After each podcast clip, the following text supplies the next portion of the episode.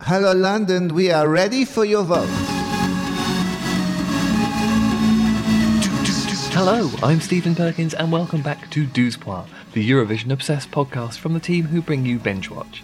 Now, it may be the Eurovision off season, but I am still here every fortnight to take a dive into some interesting subjects that have cropped up in the show's nearly 70 year history. Before we get started, a little bit of housekeeping as ever. If you like the show, please do hit subscribe on your podcast platform. That is more relevant this week than it usually is, and I will get to why in a minute. And if you particularly liked it, maybe leave us a lovely review as well. And we are still posting updates on Twitter. I'm not going to call it by its new name, and you can't make me, at bingewatch underscore pod. Now, at the end of the last episode, I promised that this time I was going to be looking at the changing rules of Eurovision throughout history, and I will still be doing that, but I have to admit, I didn't realise quite what a mammoth task it was going to be. So, with that in mind, I've decided to make this a two parter.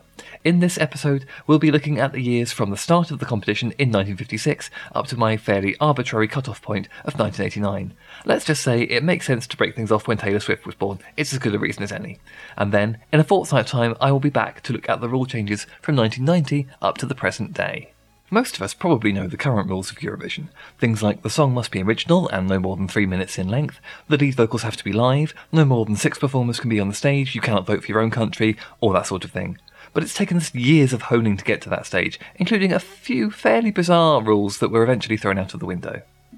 Now, in the last episode, I took a look at, or rather a listen to, the very first Eurovision Song Contest, and I covered the initial rules in that one. But, in case you don't remember, or you didn't listen to that one, or if you're like me and occasionally you just zone out entirely while listening to a podcast and miss entire chunks of it because you're too busy thinking about donuts or EastEnders or whatever, it makes sense to start here with a quick recap. At the very first Eurovision in 1956, the rules were very different to what we have now.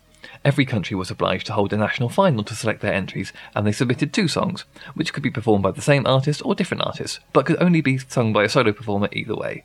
There was no specific age limit, and there was a general understanding that the songs should be no longer than three and a half minutes. The participating countries would take it in turns to host the contest each year, and all music was performed by a live orchestra. The biggest difference between then and now, however, was that the voting was carried out entirely in secret. Each country had two jurors, who gave each song a score out of ten, and were allowed to vote for their own country. But the results of that one were not revealed, and only the winner, Lys Assia of Switzerland, with her second song Refrain, was announced. Naturally, when it came to staging the contest for the second time, the EBU decided to refine the format a little bit, having had a chance to see what worked and what didn't. So, in 1957, when the contest was held in Frankfurt, West Germany, the rules were changed so that each country would submit one song only. But the major change that year was the total overhaul of the voting system. The number of jurors per country was raised from 2 to 10, and each juror could give a single point to their favourite song, but they were no longer allowed to vote for themselves. Now, in theory, this meant that a unanimous jury could award all 10 points to a single entry, but in the 10 non consecutive years that this system was in use, that never actually happened. The closest we came was Denmark giving 9 points to France in 1958 and Belgium giving 9 points to Ireland in 1970, with both songs ultimately winning the contest. The votes were now public too, with the now customary scoreboard becoming a part of the proceedings for the first time.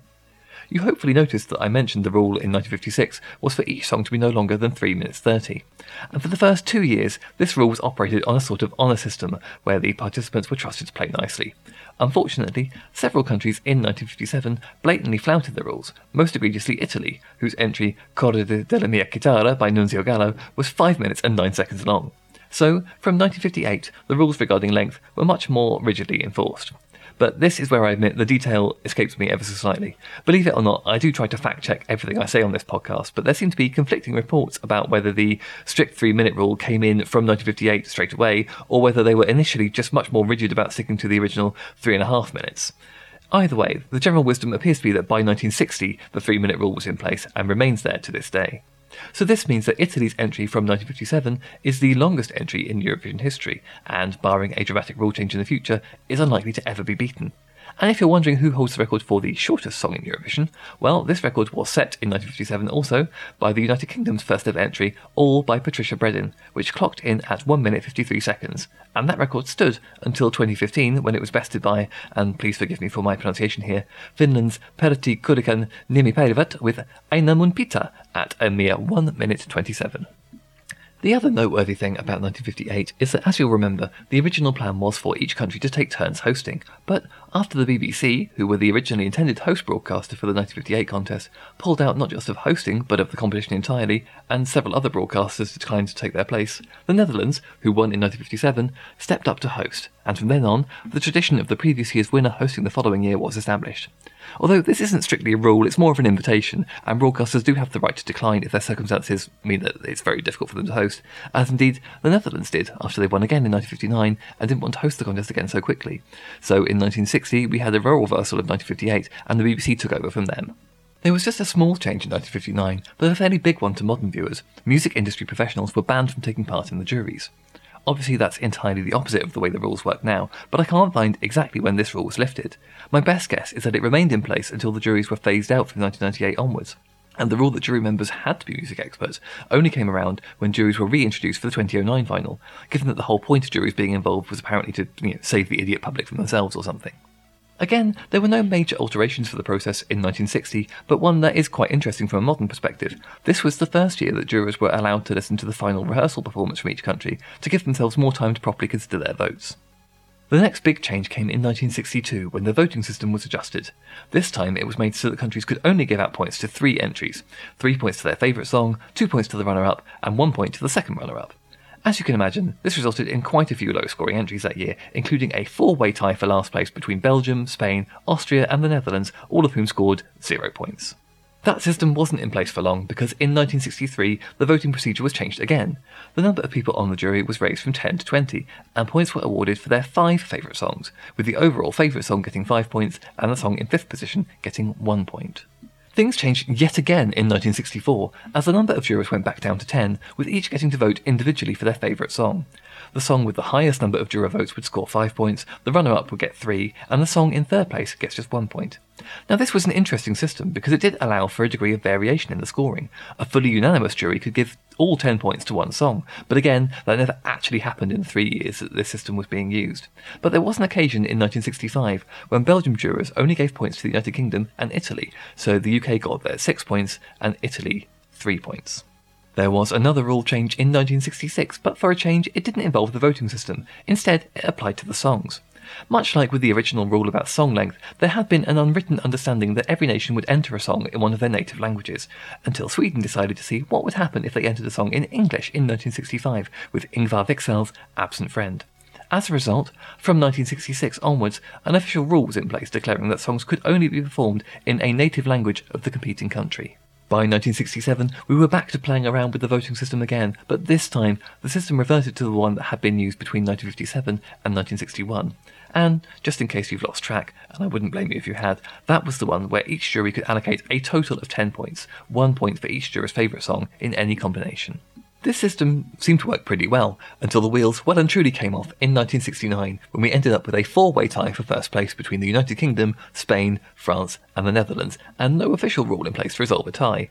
So, all four countries were declared the winner.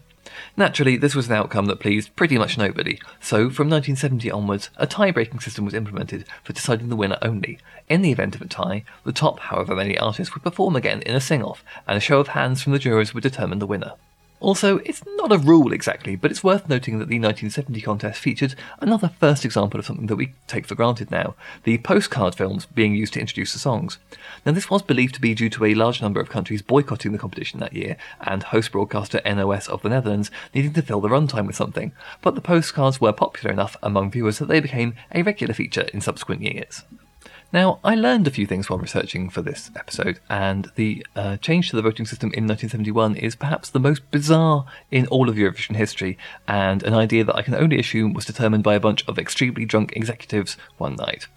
Every country now had only two jurors, one of whom had to be over 25, the other under 25, and a minimum of a 10 year age gap between them. Each juror would give every single song a score of between 1 and 5 points. Now, on the bright side, this created a situation where it was entirely impossible to score zero points.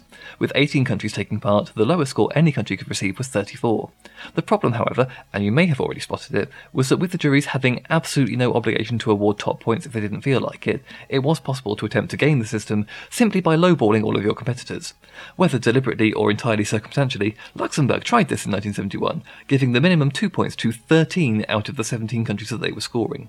Not that it worked in their favour, they still finished 13th overall that year. Incredibly, this absolutely broken system nonetheless remained in place for two more years. There were some slightly more well received changes in 1971, though. This was the first year where each country had to submit a video preview of their entry for distribution across the EBU network, which each country had to air in at least two programs prior to the main contest. And this was also the year where the number of performers permitted on stage was raised to its current number of six people. When we got to 1973, a more progressive rule was brought in. The native language rule was relaxed again, and performers were allowed to use backing tracks for the first time. But bizarrely, there was a rule that any instrument featured in the backing track had to be seen physically on stage.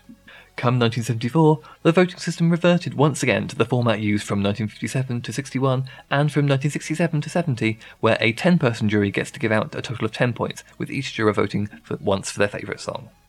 There was yet another voting overhaul in 1975, and this one brought us fairly close to the current system. A jury of at least 11 people, at least half of whom had to be under 26, would give each song a score from 1 to 5 points. After that, a jury secretary would tally up all of those scores and allocate points to the top 10 on their collective scoreboard. The overall favourite song would get 12 points, which is the first time that became the maximum score. The second place song would get 10 points, and the songs from 3rd to 10th place would run down from 8 points to 1. The main reason that this isn't quite the system we have now is that back then, the scores were announced in the order that the artist in question performed, rather than in the ascending order that we've become used to. Interestingly, one of the reasons behind this overall change to the voting was that the EBU felt that with an increasingly large field of countries taking part, it seemed impossible that any country could fail to score at least a single point using this system, until Norway proved them wrong in 1978 with Jan Teigen's now infamous performance of Mil etter mil. But the good news is that that is the last of the major changes to the voting system for the next 21 years. But there was a little financial rule brought in in 1976, where each country taking part had to contribute towards the cost of staging the contest. Now, this was at least partly a result of Sweden declining to enter that year, because the broadcaster SR felt that they couldn't afford to host if they won again. That takes us to 1977, when the native language rule was reintroduced, but with special exceptions granted to Germany and Belgium, who had already held their song selections that year and picked songs performed in English by the time the rule change was announced, so they were allowed to proceed as planned for that year only. Interestingly, Sweden's Björn Skifs planned to protest this rule change in 1978 and was going to sing his song Det blir alltid värre framåt natten in English and risk disqualification, but changed his mind on the night. He did sing the beginning of the song in nonsense words, and depending on which version of the story you believe, this was either a very subtle protest because only Swedish speaking people would notice, or a result of his last minute change of heart leading to him forgetting the actual correct Swedish lyrics. Anyway, I'm digressing again, and this podcast is long enough already, but the end is in sight. In 1980, the organisers realised it would make much more sense to change the order the results were read out in and decided to go from ascending order from 1 point to 12 instead.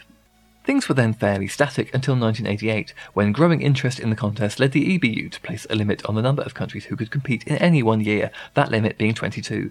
But this did pose a problem, not only for countries looking to make their Eurovision debut, but also for countries who had previously participated in Eurovision before later withdrawing, and who were thinking about coming back. Also that year, the minimum number of jurors was raised to 16. 1988 also brought us another tiebreak panic when Celine Dion, representing Switzerland, beat the UK's Scott Fitzgerald by a single point. So, in 1989, the existing tiebreak rule was revised to ditch the idea of a sing off.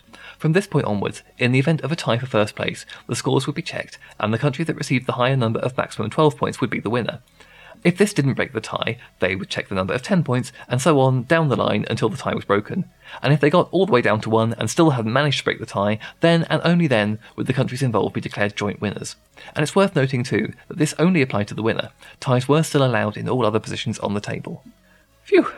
That brings us up to 1990, which is where we're going to stop for today. Thank you so much for listening, and I would love it if you would come back for the second part of this podcast, when we'll be looking at the period from 1990 to 2023, as the increasing number of countries wanting to take part causes a whole new set of problems. Until then, good night Europe, and good morning Australia.